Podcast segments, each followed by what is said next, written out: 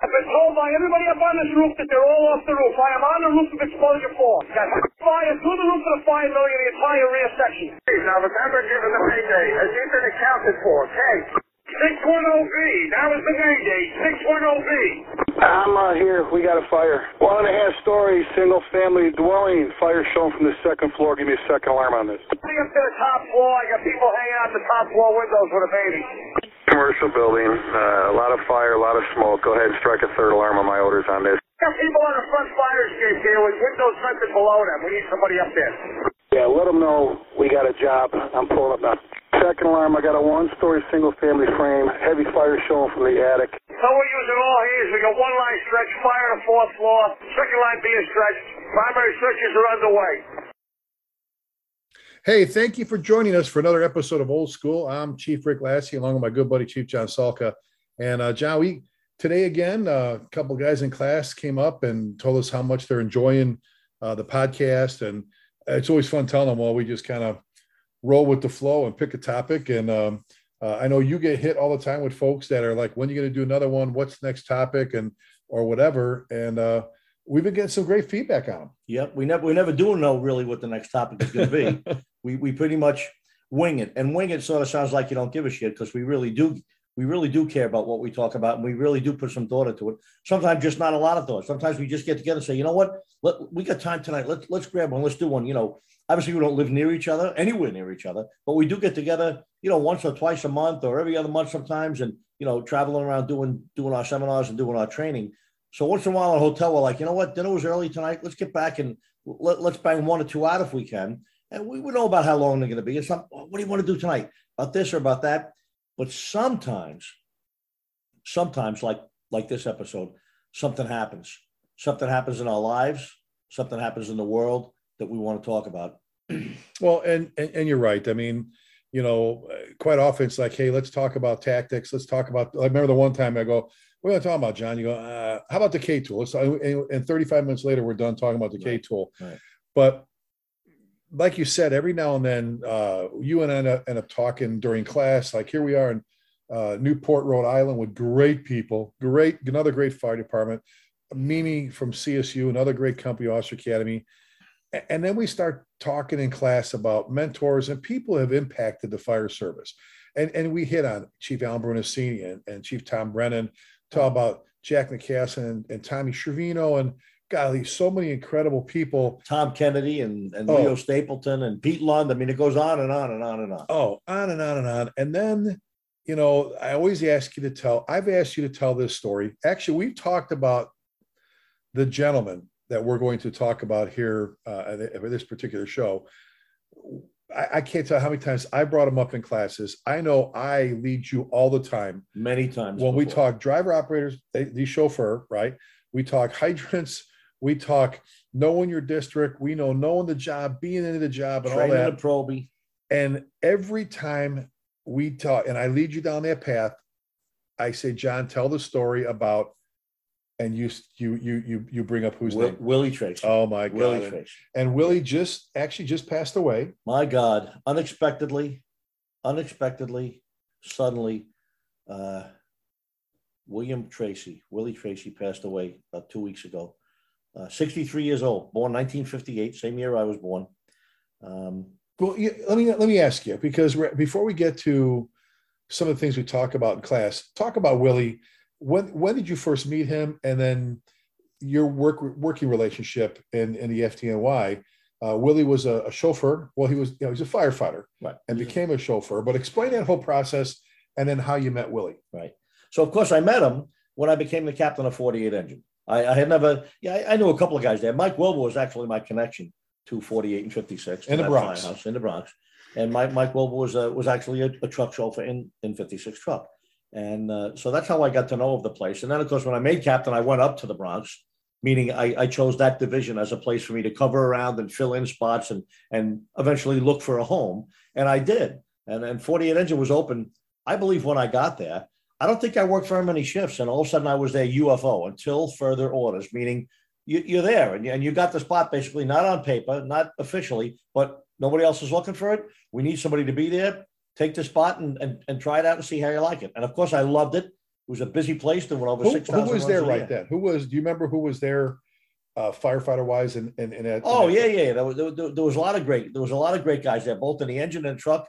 I've, I've mentioned uh, D- Dominic before. Obviously, Willie was there. He was one of the senior chauffeurs. Uh, Danny Vito was one of the guys that was on the roster, but he wasn't around. He was on light duty or coming back from an injury. He was one of the older guys and a regular chauffeur that eventually, when he came back, after I said, "Who the hell is this guy, Vito?" You know, and eventually I met him, and he's a great, great, great guy. Um, and a whole host of other guys. Andy? Like, yeah, Andy Fredericks was there. Yeah, my, my my friend, good friend Billy McGinn, who was with me in Squad One, who was with me in Eleven Truck. Now Billy was with me again in uh, in one of your instructors at FDIC for our firefighter safety survivor program. Billy. Yes, yes. And we lost Billy. lost Billy on 9-11 along with Andy. They both left 48 eventually. Actually, around the same time when I left, I got promoted to battalion chief and I left, and then and then they both left when they created the new squad for 18 squad, right? for a squad 18 down in down in downtown Manhattan. So so I had all these I had all these wonderful great guys there, and it was a great run at Firehouse. It was a tough shop. It was you know over the years they've said it, and it was true. It was one of the toughest kitchens in the job, one of the toughest places to just exist every day. The guy it was a t- it was a tough, rough and tumble place. You got no you got no thanks for nothing. You there, nobody you gave you came an in inch for nothing. If you came in super Yeah, sensitive, if you came in, you picked the wrong place. That's right. And you know, there's people now nowadays in the modern fire service, in the modern world, in the modern culture, saying, "Oh, you should never be uncomfortable anyway. You should do this. You should do that." And and and listen, I fully agree. You know, the fire service is different now than it was back then. But but we're looking 30, 35 something years ago. It was a long time ago, and it was full of good firemen. That was, you know, of course, we called them firemen back then. Good, good guys on a job. They could put a fire out anywhere. That group. It was tough.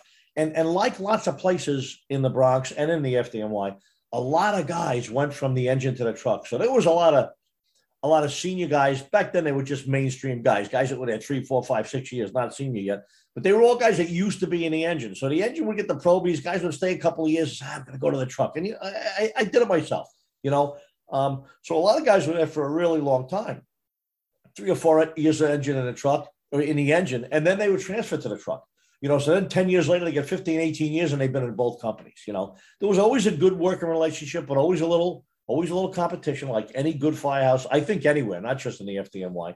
And Willie, when I got there, Willie was a chauffeur. Willie was already one of the guys. I don't want to call him a senior man yet, but he was one of the guys with time on a job that was, as we say, screwed into for, the front for seat the engine, chauffeur for Seated. the engine. a seated chauffeur. They we, they use that term in the job, a seated chauffeur. At least we used to, meaning he's the regular chauffeur. Every time he comes to work, he gets in there. Unlike most fire departments around the country, or let's say lots of them, an FDNY chauffeur is not a rank.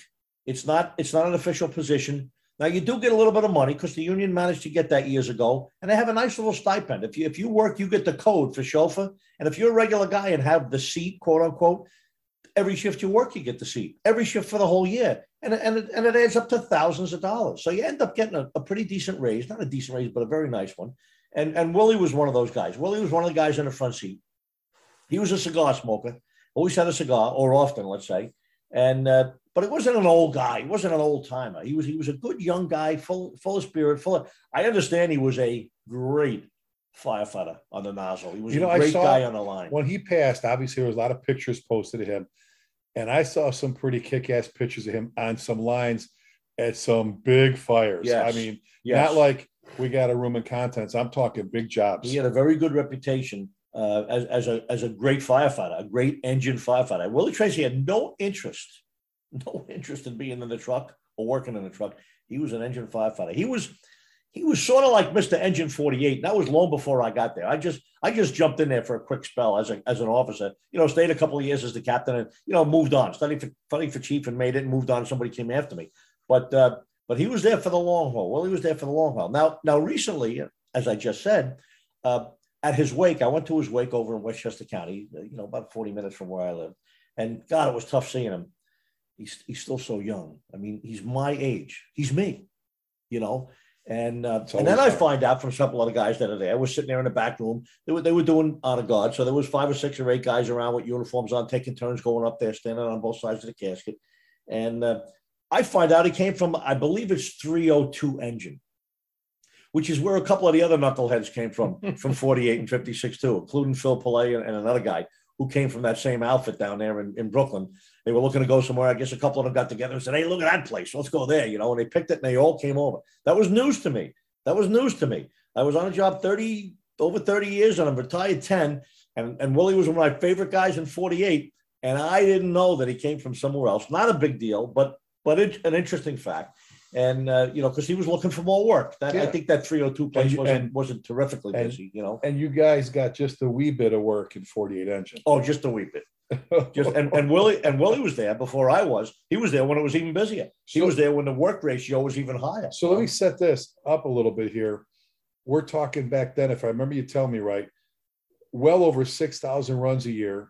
I know, I know you guys were doing jobs sometimes all day long, you know, and know, just a busy place. Absolutely. A busy place, busy with everything. Busy with rubbish fires, busy with with gas leaks, busy with fires, busy with second due, busy with third due, busy with you know a couple automatic alarms, car fires, cars onto the railroad tracks, crashes, uh, you know, medical calls, kid in a box hit by a car. You know, we were just running around. Like I remember Mike Wilbur telling me a story one time, and, and, and, you know, I'm sure it happened to, to Willie and a lot of other guys. Like Mike Wilbur said, he came into work one night for a night tour. We, we, we do days and nights in the FDNY. Uh, even when we hook our tours together, day and night together to work at 24, a lot of times it starts in the evening. So you come in for a 6 p.m. start. And, and Mike Wilbur said he came in a couple of times early, like 4:30, quarter to five. And just as he's walking through the door, beep, boop, a run's coming in, you know, for the truck. Mike was in the truck at the time. And he'd see a guy. The guy would say, Mike, grab this for me. I got to get going. Okay. And he'd grab his gear and he'd jump on the rig. He was a firefighter. At the time, he wasn't a chauffeur. And he said he would jump on a rig and out the door they would go at 4:45 p.m. in the afternoon, an hour and 15 minutes before the six o'clock shift. And they'd come back to quarters at 7:45 p.m. And they weren't at a job. They were at a car fire, a, a- another car fire, a food on the stove, two two EMS runs. I mean, not quote unquote EMS. We didn't do an EMS back then, but you get called to kids hit by cars and falling off bikes and and he'd do 12 runs between 445 and, and 745, you know, and they would come back hours later just from a run and a second run and a third run and a fourth run. And sometimes you pull up to the front of quarters, getting ready to back in, drive away, another you run, go. you know. And and Willie was there. Willie was there for all of that. And he was Well- and he was one of the and one of the rising stars. So one of the all stars for sure, because you know I've stolen that story from you. A couple of stories when I when I'm not teaching with you, just to emphasize the importance, the role of the driver operator. And you and I just did a show not too long ago, and we've mentioned Willie Tracy several times in his podcast, several times our fire engineering, the command post podcast. Oh my God, in class all the time. Every company officer academy that we And- teach around the country, we talk it. about him. And and and and for a solid reason. Because right? he's the officer's dream. Oh, so all right, there you go. You just did it for me. Why was he the offer? Captain Salka, you know, I met I've met a ton of your guys. They loved working for you. I know you go, yeah, you know, Not all of them. Not all of them. Uh, there was a bunch of them I met that love working for you. Tell me, how does somebody get to be the officer's dream for Captain Salka 48 engine? I mean, what does that take? I mean, first of all, it has nothing to do with Captain Salka. That's my opinion, and and and and it's true. Will, Willie was, you know, the captain's dream, But- the but- officer's dream. but I saw but he was that before I got there. I saw people commenting on the Facebook feed after his passing. Oh my God, what a great chauffeur. What this? Oh. You couldn't ask for a better guy. So Mr. 48 engine. he was an officer's dream. So go ahead. and he was because you know what? He took care of everything. This is old news. This there's, there's no groundbreaking news here. This is old news because he took care of business all the time. He was always he was always in early. He was always fiddle faddle and tinkering around with the rig. Always. You couldn't find him sitting in a chair watching TV. You couldn't find him sitting somewhere drinking a cup of coffee, relaxing. I don't know if I ever saw him anywhere, but on the apparatus floor or maybe in the kitchen for dinner, always out there, always out there adjusting something, fixing something, taping something, painting something. He was always working on the rig. I don't know how we did it. I love and I love telling the story, right? So I say, you know, doing doing a lot of runs like we were doing. Eventually, they built me a little fold down bunk in the first floor office. so you'd have to go upstairs. Right, but but but but but let me but let me go back to the upstairs days. So so I'm laying upstairs. I walk upstairs. The truck officer and the engine officer actually had there was the same bunk room upstairs.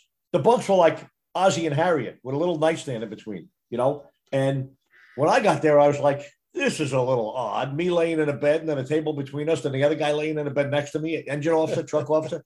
And it was a pretty decent room. And on the other side of the room, they had all the lockers set up in like a square, and you could step, and one of them was missing. So you step in there and you were in the middle of all the lockers. Let's change this. So we did. We changed the lockers and we changed we changed the lockers so they faced in two different directions. And I put one bed on one side, one bed on the other side, because I was the captain of the engine. I was, you know, I could sort of do that. And uh, and it worked and it worked out really good. So let's jump back to the bunk room. So now there I am. We're doing, you know, six thousand plus runs a year. I didn't get undressed. I always had my button down shirt on, always had my collar pins on, always had my belt and my keys hanging off and my trousers and my black socks. I never wore white socks in my life. I still haven't. And I might kick my shoes off because I there was no getting undressed there. You were just going out again and again and again and again. so I'd take my shoes off, lay on top of the on top of that, tuck under the blankets. An hour later, 15 minutes later, 20 beep boop, run comes in. Step up, slip into my shoes. I always had the slip in nap shoes. They were like welder's shoes. Slip into them shoes, out the door, into the hallway, boom. The pole hole's right across the hall. Jump on that pole, slide to the apparatus floor, black. No lights on yet, even. The, the house watchman was still just arising from his comfortable position, right? Of course, there was enough lights on the apparatus floor at night, even to see where you're going. I would zoom right over to the to the you know chief's car was right there next to the house watch deputies, and then was the engine. Truck was on the far wall. I'd go right over to the engine, zip over to my side, grab the door, grab the door handle, open it up, boom, the rig starts when I pull the door open. wasn't wasn't mechanically able to You, start. you almost thought that you were. It was almost like I opened a door and it had a switch on it. No, no, it was Willie. It was Willie. And this isn't once, it wasn't twice, it was every time. He's sitting in the seat. I swing the door open. I'm still rubbing the sleep out of my eyes. And I look in. There's Willie in the driver's seat, in the chauffeur seat, hands on the steering wheel, cigar in his mouth, lit with smoke coming off of it, saying to me, Let's go, Cap. We'll first do. I don't know how he got there. I know he wasn't sleeping in the seat. I don't know how he got there. That's just one story about Willie. He was always the first guy in a rig, start the rig up. And I wasn't a real hard nose, but one guy missed one run when I was there for the years I was there. One guy missed one run. I don't need to say his name. When Willie was there and started the rig, and I got on the rig, obviously we're not going to drive out without anybody, but the guys there knew. And it was one of the things you tell the probies when I got there hey, we turn out quick here. If you're not on the rig when the captain and the chauffeur are ready to go, and guy, another guy, you're going to miss the run. And Willie was always on there ahead of me. before we get to like hydrants, as a driver operator, as a chauffeur, we've talked about how important this is to know your rig backwards and forwards, to know why the water hits an impeller a certain way, everything about that rig. That's one thing. What about his knowledge of that borough of the of 48 engines? Still, I mean, his knowledge of the streets, buildings, everything about was was incredible. wasn't it? Another another great thing. So I'd be jumping on a rig day, night, whatever it was. He'd be in there, you know, and, and, and he didn't have to really prod me. Let's go, Cap. But but he was always looking at me like, let's go. I was never on a rig ahead of him. I can tell you that, right? So I'm, I'm climbing on a rig. He's like, okay, yeah, with, with third due or second do or with third do wh- wherever it was, you know, because you are first, second, third do sometimes even fourth due for some far distant boxes like the VA, the VA hospital, Veterans Mhm. Hospital. We'd be like fourth through there. We know we were going to do anything unless a plane crashed into it or something. But you still went. You were still fourth through, and we still went to park at one of the hydrants right outside the main gate in case we had to lay a line in or something like that. But but he'd be telling me, he'd be saying, uh, "Cap, we're, uh, we're we're third due up there, and there's uh, and there's a hydrant out of service on that block." And I'm saying, "The hell is he talking about? How does he know that?" This is not your first due. This is not my first due. This is not my second due. This is my third due area. And he's telling me while we're still sitting in the firehouse that there's a hydrant out of service on that block. Like, like he passed it yesterday. And maybe he did. Maybe he passed it on the way to work. Maybe he passed it on a run on his last 24. Maybe I, I don't know. Maybe his brother works there. I don't know. But he knew that there was a hydrant out of service on the block that we were going to, that we were third due at, which means we might go there, you know, five times. Did he know the? bu- I mean, he could tell you buildings right address. Say Oh, that's this building. Oh, oh, this. hey, Cap, that's the project right next to the auto parts store. Oh, or that is the auto parts store. Let's go to the auto parts store. I can pick up, I can pick up the stuff I ordered. You know, I got, I got one for you. Okay, I've heard you tell this story, and it kind of along the same lines here about using the deck gun and all that stuff. oh, that's a great story. about you pull it up and go. Oh, oh, this is a great story. Stop, so those of you that are officers, you know, now you don't even know Willie Tracy, but but you don't have to. Imagine your show for something, but this is a Willie Tracy story. It's great. So we're driving, we're going somewhere, we're, we're taking a box in somewhere, and now we're getting reports. It's a job, uh, numerous calls. You're going to work, blah blah blah. Three three two squad and rescue coming in, 10 4, 48 engine, uh, order battalion, whoever they were calling, doesn't matter. And uh, now we're rolling up, and now it's a jo- it is a job. We're the first two engine, and as we're rolling up, if I remember, it was one of the one of the streets right near corners, one eight nine or or something like that, and it was a little bit of an uphill. We were going uphill, just a slight rise going up, and the fire was on my side of the street. It was a one way street, as a matter of fact. Fire was on my side of the street, and as we're rolling up, it's a frame. It's a frame like house, two and a half story house, nestled between like a six story tenement on the right hand side and maybe a two story frame building on the left hand side. And as we're rolling up, this thing is roaring. It's roaring. And as we're rolling up, I'm thinking deck pipe. Let's use a deck pipe right away. We can we can hit the window frames that are burning, starting to burn on the tenement, and we can hit the frame building next door. Keep it in one building. Yeah. we're gonna stretch a line too. But but let's But you know quick, a quick little knock. A little, exactly a little exactly. dash. So I'm so as we're rolling up, I'm thinking, oh okay, Willie, stop right here. Stop stop stop. And he keeps rolling. Willie, Willie, stop right here. He keeps rolling. I look at him. I said, Willie, stop. And he's just looking at me. He's looking past me, actually. He's looking past me. He's looking at me, but he's looking out my window. And he's and he's got the cigar smoke coming up. And he stops. Okay, we're good. And psh, hits the brake. Off the rig I get with the line, you know, pull a line. My guy start pulling the line. And all of a sudden I hear I hear I hear the motor revving up. And sure enough, what is he doing? He's he's got the deck pipe going. I was thinking deck pipe, but he saw that there was a truck parked right next to us. I was paying no attention to the truck because I was looking at the fire. You were "Let's stop, fire, Let's stop. Let's Fire, stop. deck Stretch pipe. the line. Let's stretch the line. And he's worried about, hey, Cap. Later on, he- I said, Willie, what was that about? He said, Cap, I wouldn't have been able to use the deck pipe if I would have stopped where you said stop. We could have stopped anywhere along the whole front of that building, and your and, and the line the line came off fine, right? But where I finally stopped, the deck pipe was past the truck, and now I could hop up there, swing it to the right, use it on the building, knock a lot of fire down on the exposure, and you guys still could stretch a line. You didn't even know what was going on. When you were telling me to stop, the deck pipe was right next to a box truck, a box truck on the right hand curb, and the, the stream would have had to go over the box truck. We would have never seen it. So as, while I'm yelling, I'm raising my voice, stop, stop, stop. He was shaking his head, okay, Cap, okay, Cap. And then he stopped when he damn well felt like it because now he knew he was in the right spot. He, and he did me a favor. He did everybody a So, favor. so you're talking about a guy that was into the job, showed up, made the rig before anybody else, knew the rig backwards and forwards, knew the streets, knew the buildings, knew tactics and strategy, knew what to do. You know, you said the officer's dream as, as a chauffeur, as a driver. So, one of the stories I always ask for you to share, eh, you know, where I'm going with this. It's the whole hydrant thing. right. You know, I, I remember when you came to Louisville, you know, when I first got there and you taught, when you left, our, some of our drivers were embarrassed because they, they'd go on automatic fire alarm. They would get out. If there's no smoke, they're like, well, we're here. It's automatic Right, fire. We're leaving. right. After you left, they're out. They're flushing hydrants, doing stuff, EMS calls. And all of a sudden, we're like the water department's wearing us out. What are you doing? Your bus light? What, we, well, we're fi- these hydrants, we they, they didn't just break, we just Right. missed them. Right. And now all of a sudden, the guys were checking them because water is everything.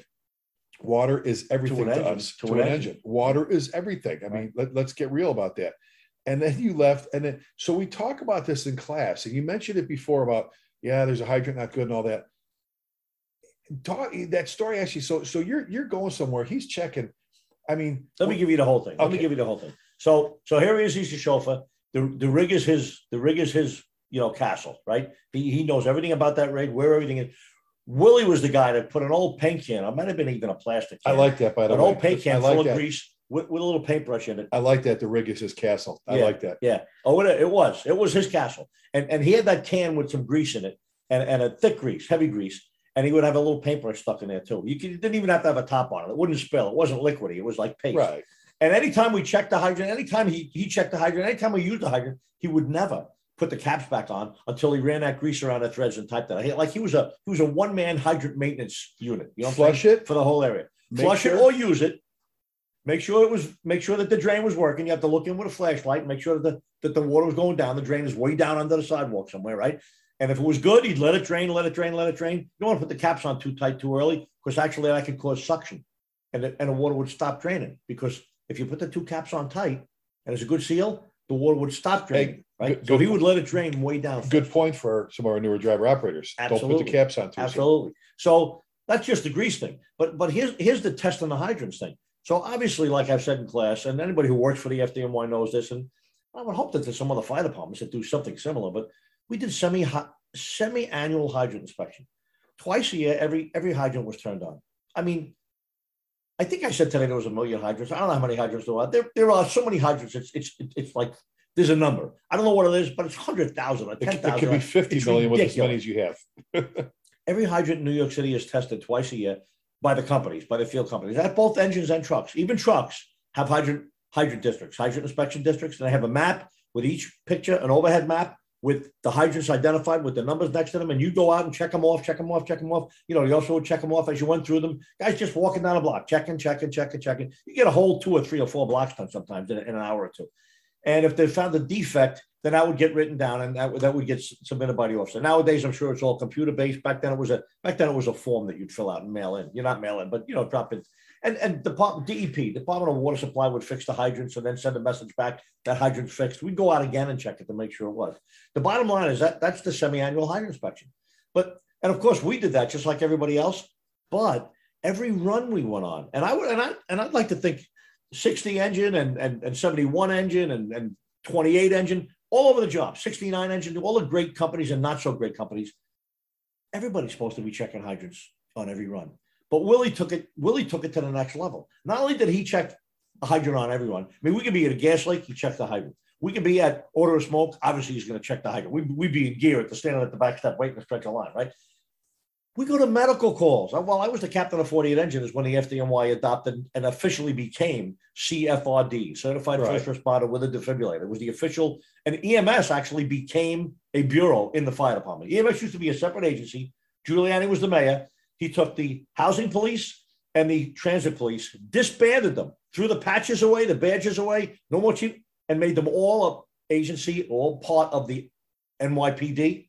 And he did the same thing with the with the fire department and EMS. He took EMS ambulances that, that said NYC EMS, green uniforms or a large patch, threw it all away. He made EMS. He dis- disassembled that agency and made it a bureau of the FDNY. So now we're going on EMS runs. Willie didn't care what kind of run you're going on. You went on an EMS run. We went up to the third floor, apartment 3B, for a guy having difficulty breathing. We bring the oxygen up there, the defibrillator, whatever. I come down. There's a wet spot next to the hydrant, right there across the street, wherever the rig was. When Willie was driving, the rig always stopped at a hydrant.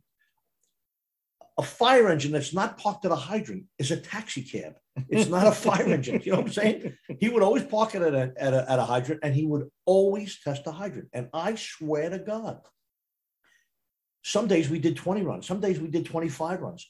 Willie on a couple of shifts in one week could test 100 hydrants just on runs, never even connect and to be one. able to tell you, like you said, you're you're not even out of the building yet. You're not in the firehouse yet. He's telling you there's an out of service hydrant on that box. Oh, if there was out of service or busted, we knew about it. And if it wasn't, he didn't even mention it. Didn't even mention it. I just looked and saw the wet spot and on the rig we got, and off we went. It was just a silent duty that he performed on every run.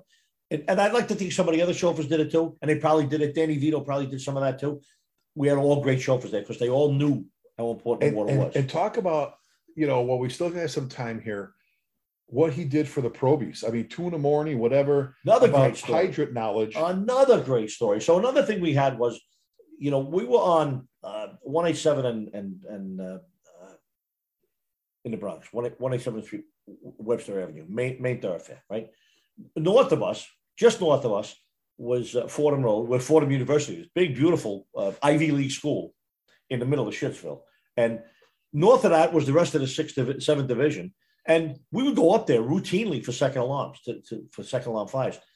And if you went much further than that, you started to hit other cities. You started to hit Yonkers and New Rochelle. We had Yonkers and New Rochelle adapters in our in our rig, and Willie was the guy that put them on the door. So you'd open the compartment door where the adapters and where the, where other other pieces uh, appliances were for water delivery, and on the door was Yonkers, and it was painted red, and and New Rochelle, which was painted green, and and and there was a couple of others up there as well because there was two or three other cities up there that we could possibly run into, and and did routinely. I worked at I worked at several fires. I got I have a picture on my wall at home right now, and in that picture is uh, I was the captain. Shennefield was in that picture. Willie's in that picture. Andy Fredericks is in that picture. Two guys now from that picture are gone. And it was up at a fire up in up in Yonkers, a big third alarm that they called us in. They called the deputy and had two engines and two trucks. And Willie was one of the guys. He was one of the architects of that compartment, of how everything was laid out. This is New York City Fire Department. We don't have fancy compartments. We don't have fancy display drawers that you can pull a drawer out and look at look at all the different you know fittings and adapters. It was stuff we had to do ourselves. You take a piece of wood, couple of two by fours, and and make it so you could drop these hard the, the, these adapters onto onto a piece of two by four, and they would they would be visible and they wouldn't get all mixed up in a bucket somewhere at the bottom of the compartment. So he was he was Mr. 48 engine. He knew where all that stuff was. If he didn't actually design it, he helped do it. So so back to the probing now is what we started talking about. I'd come down at midnight or we'd come back from a run. I'd, I'd put the run in, you know, in the office. Now it's midnight, one o'clock in the morning. I come out of the office to walk to the back of the kitchen, maybe to get a quick bite to eat or a donut or a half a cup of coffee. And there's Willie on the apparatus floor at the rear compartment or the front compartment. The compartments are open, and him and the Proby are there. And the Proby's either standing there or kneeling down with him, looking at something, looking at the multiversal, looking at fittings, looking at one of the rolled up, looking at a nozzle. Of course, nothing I had to nothing I had to do about it. I would just look, glance over and see it. Sometimes I sometimes I'd walk over and catch him doing something right, catch him doing something good. And most of the time I didn't. And I'd see him the next morning. We'd be talking. I'd say, I saw you, I saw you with the Proby there last night. He said, Yeah, you know what, Cap? I was ready to run up and he asked me a question about something about the nozzle. I guess he must have had a job earlier in the day. I didn't work today, but he, he asked me about that. So I wanted to show it before I forgot about it. You know, I said, Well, listen, that's a home run. Any any time spent on Probys is, is worth its weight in gold. So so he was an instructor. He was he was the maintenance man. He was the he was the driver operator. He was the water resource guy. He he was he was everything.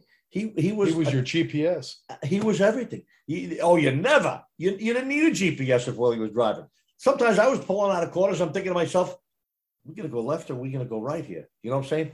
Out the door we go. You know what I'm saying? And whether you like speed or no or this or that, he was always a careful driver. Never had any incidents or accidents with him. And and man, oh man, could we could we get the boxes? You know, we used to compete a little bit with 75 engine, getting into boxes, and very rarely did Willie come in second. So how about about two in the morning? You're coming back from a run and uh, you're like half asleep because you've been running, and brr, the rig pulls Great over. You tell this story. Great story. So we're coming back like from a third due box, maybe even fourth due, like the VA hospital, right? A little bit of a ride. So it's three o'clock in the morning, two o'clock in the morning. I got up out of bed. I'm sitting in the rig. We're driving back. You sort of, sort of like being on a bus commuting somewhere. You know, all of a sudden I'm, I'm out. Not everybody can do it, but I can. I can sleep on the way back from a run. You know, and all of a sudden I feel the rig pull over. I'm like, holy shit!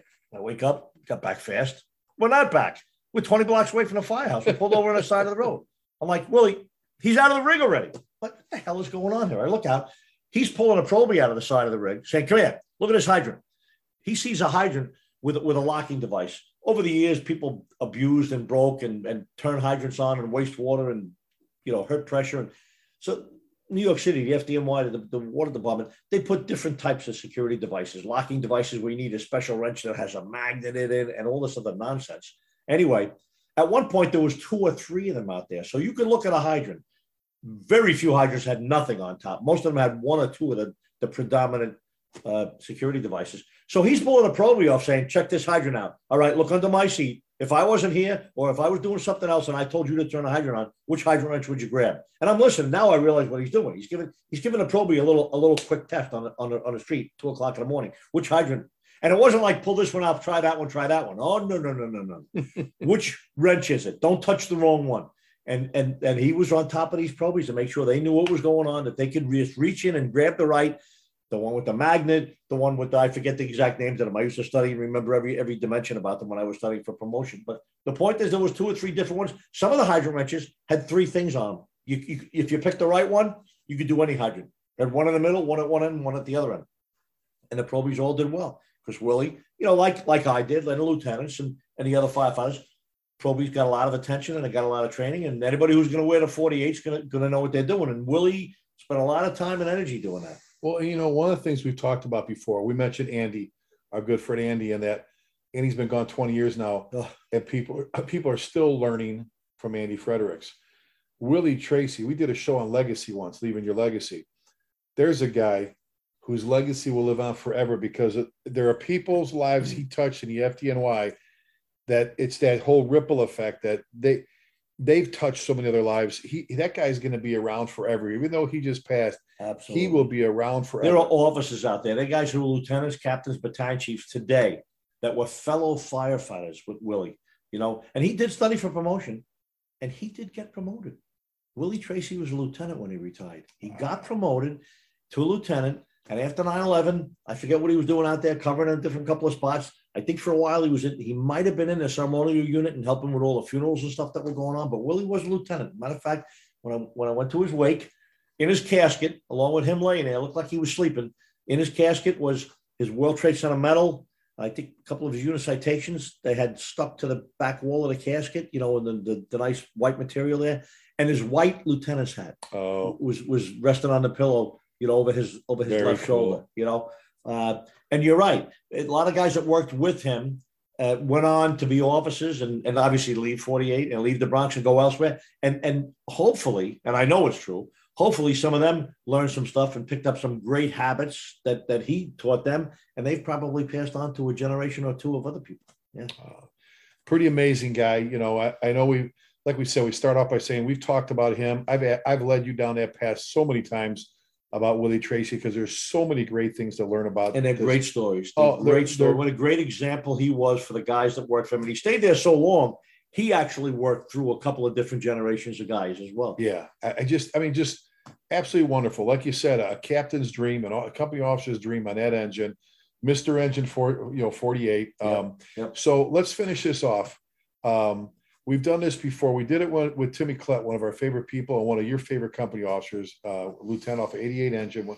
You know the whole be more like Tim. If if we're sitting around, you know, right, right now we're in Newport, Rhode Island, Rhode Island with some great people, like we said let's say you, you you get to sit with the new chauffeurs class or someone who's aspiring to be a chauffeur, a driver engineer, and in your head you're thinking, Willie, what would you tell to the new guy or gal that's going, what what can I be? What do I have to do, Chief Salka, to be successful at driving my engine, or to be like Willie Tracy? And that's a, and that's a great that's a great question. And the answer is very simple. The answer is very simple. If if you treat the job, meaning the job of being a chauffeur, be, being being the engine company chauffeur or the MPO or the motor pump operator, right? A couple of different terms we used over the years. You have to treat that engine and that job that you have as the most important job on the fire scene. There's a lot of people there, especially in the FDNY. There's a lot of people there. Three engines are rolling up, two trucks, aerial ladders are being shot to the roof, tower ladders are going up, people are supplying water here and there, chiefs are pulling up, additional units. I mean, it, it's it's it sometimes fires look like a zoo. They look very confusing, even though we know what, what's going on there. But you got to remember that one of the most important people at that job is the guy standing at the pump panel of the first engine. He's got to secure a good solid water supply. He's got to get his crew there safely so they can stretch that line. He's got to charge water, get water into that line as quickly as that officer calls for the water. He's got to be ready to handle any problems, a, a, a burst or, or, or malfunctioning supply line. He's got to be able to a, a burst line in, in a hose line, the attack hose line and stretch also in a burst like that. He's got to be able to throttle stuff down. He's got to be able to give you a boost of water and tell you what what how much you got left while you're using it. If there's a delay in getting getting a supply line into it, there's so many things going on. And who really is who really is more important in the big scheme of things than a guy standing at the pump panel with a baseball hat and a cigar, turning them valves and making sure that there's a good water supply coming out of that first engine, putting that fire out where there's civilians and firefighters above it, maybe people trapped in a fire apartment, maybe fire spreading to the adjacent buildings. All of the stuff, the whole the success of the whole structural fire operation really does depend greatly on that first hose line. And the first hose line really does depend greatly on that guy or that gal, whoever it is standing at that pump panel delivering the water and, and knowing what to do. And we've said that before. Like you just said, the guy or gal at that pump panel can make or break that whole incident. And Absolutely. it's not just like you said before about hooking up and looking up and not doing nothing or whatever. We've done a show before, the role of the show, just to say, wait a minute, you know, when people when people would say, what, what would you ask them? So what'd you do at that fire? Would you do that job? Oh, I just drove. I just pumped. Really? That's all you do is just pumped? Let's and, and then you and I go on for an hour about the impact they had. Oh, and there's so much we didn't talk about. Oh. Willie was even the greatest second due chauffeur. we'd pull in second due to some other company, to another company who's got a line stretch ready with a second due engine. That's like work hard and get no credit. That's like work hard and nobody even knows you were there. And Willie would be the guy watching and listening. If they were having trouble, all of a sudden I'm like, I'm, I go over to the first due engine chauffeur. He's at the hydrant. He's having trouble. I said, what, you, you got water 79? He's like, I don't think so. I don't think so, Cap. Hold on a second. I'm like, uh, uh, a four eight, the four eight chauffeur. I got it, Cap. I got it. I look around. Beep, beep, beep. He's backing down the block with my engine because he already heard that going on. He's going to drop a line and drive out of the block and connect to another hydrant somewhere. And I didn't even tell him to do it. He was paying attention because he knows second due engine God, we're sure they get a good water supply in that first two engine. It- It just never ends. incredible, incredible guys, you know, folks at, at that firehouse. But Willie Tracy, what a legacy! What a Yeah. what a- what a great guy! What a great what a great person! Great and- member of the FDNY and, and uh, 48 engine. just you know incredible. I'm glad we took some time. I'm glad you know when we sat around later, you know, in the day and we talked about Willie and that picture popped up. We're like, you know, we ought to just talk about him. Let's just you know what? It's a him. tribute. It's it's a tribute for a great guy, a great guy that was never into getting credit or studying for boss to be a big chief or something like that. He always just worked hard doing his job. You know, loved the guys around him and always always gave a hundred percent on everything. And us talking about him tonight, I think is is is a tribute that Well, that'll live forever. You know what? Someday, a year from now, maybe they'll replay this, or maybe it'll appear in a book someday when we when we outline all these programs or something. But I'm, I'm glad we got it down and and and talked about him now that he's and you know the impact he's had on you. I could hear it in your voice. yes, the excitement in your voice Yes. tonight, you know, talking about Willie, you know, during this show Yep. was kind of cool to sit back and watch you enjoy talking about. I worked with great a lot of great guys in this job. I was in a lot of great companies in the squad and 11 truck and rescue three and 48. And let me tell you, Willie's at the top of the pile. He's at the the Willie, pile. remembering Willie Tracy. Let's call it that. Willie Tracy. Uh, Willie Tracy remembered. We'll do that. Yep. Um, all right. So if they want to get a hold of you, best email. Chief John Salka at Gmail. And are you guys still doing the coins for the? Yeah, we still are doing coins. You can you can contact me at that email. we'll talk about coins. We're, we're putting up a monument in Washingtonville where I live and where we put a monument up after 9-11 for the five guys that died from my little town on 9-11. And now we're losing a couple of guys to post 9-11 uh, illnesses, including another great friend of mine, uh, Ray Phillips, whose name is going to be first on that new monument that we're building. Uh, we're selling $20, 20 year 9-11 commemorative coins. A little pricey, but all the money's going to, Every to- penny. to building that building that monument. Well, and speaking of coins, you know, I'm very proud. My my volunteer fire department, Wichita West Fire, uh, in Texas, uh, we're doing a fundraiser for a new pumper, and we, they're, you know, we're the guys and gals are out doing everything, man. We're from from pancake breakfasts to fill the boots to everything else. We've got a challenge coin we haven't made up, so I'll just say this real quick. Uh, you can find us on Instagram, Twitter, or on Facebook, Wichita West Fire. All right, Wichita West Fire reach out to Chief Ryan Fetzer or Captain Chris Bashford. Uh, they're ten dollars the coin. Uh, at all is gold. We're doing that as one of the many fundraisers towards our pumper. If you want one, it's pretty cool coin. I just a lot of people bought bought from them on this trip. Um, so reach out and uh, we'll, we'll be happy to take care of you. Great. Get at me at chieflasky at gmail.com. And uh, that's it, buddy. That's another Great. great show. Great, absolutely. Thanks for listening, folks. Oh, and we end we end all of our episodes with a very important statement: is please keep the men and women in our armed forces in your thoughts and prayers, and especially today more than ever. And the, the wonderful topic and the great guy we talked about. Never forgetting means just that. Never forgetting. See you next time. Be careful and God bless.